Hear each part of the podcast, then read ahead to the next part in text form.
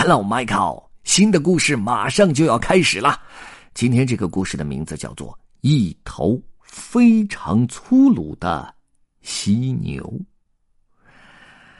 从前有一头非常粗鲁的犀牛，它从出生那天起就很粗鲁。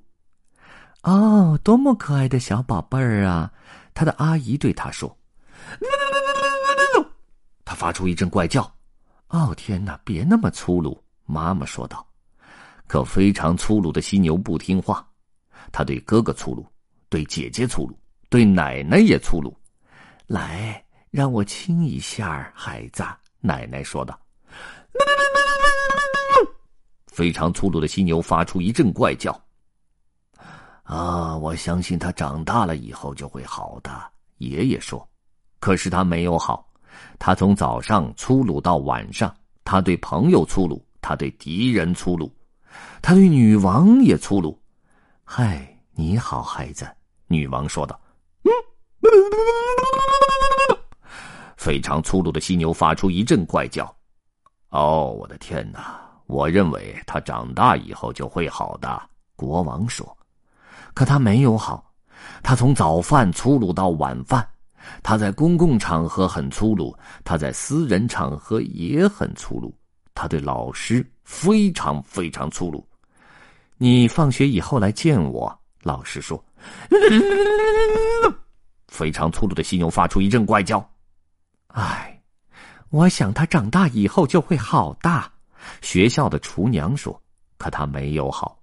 他从星期一粗鲁到星期天，他在度假时粗鲁，他在运动会时粗鲁，他在圣诞节那天也很粗鲁。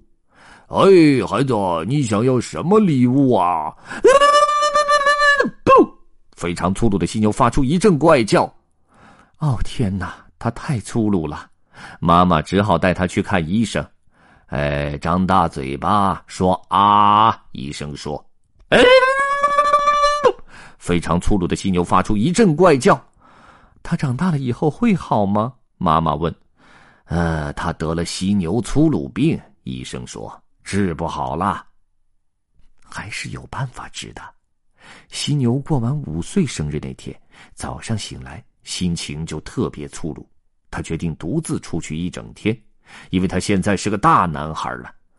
你去干什么都行，就是别去池塘好吗？妈妈对他说。非常粗鲁的犀牛发出一阵怪叫，然后独自走了。在池塘的边上，有个小女孩正在非常文雅的吃着一片西瓜。文雅的小女孩看不到犀牛，可是犀牛能看到她。她想，要是从灌木丛里冲出去把她吓跑，该是多么了不起的粗鲁啊！那样她就能吃到西瓜了。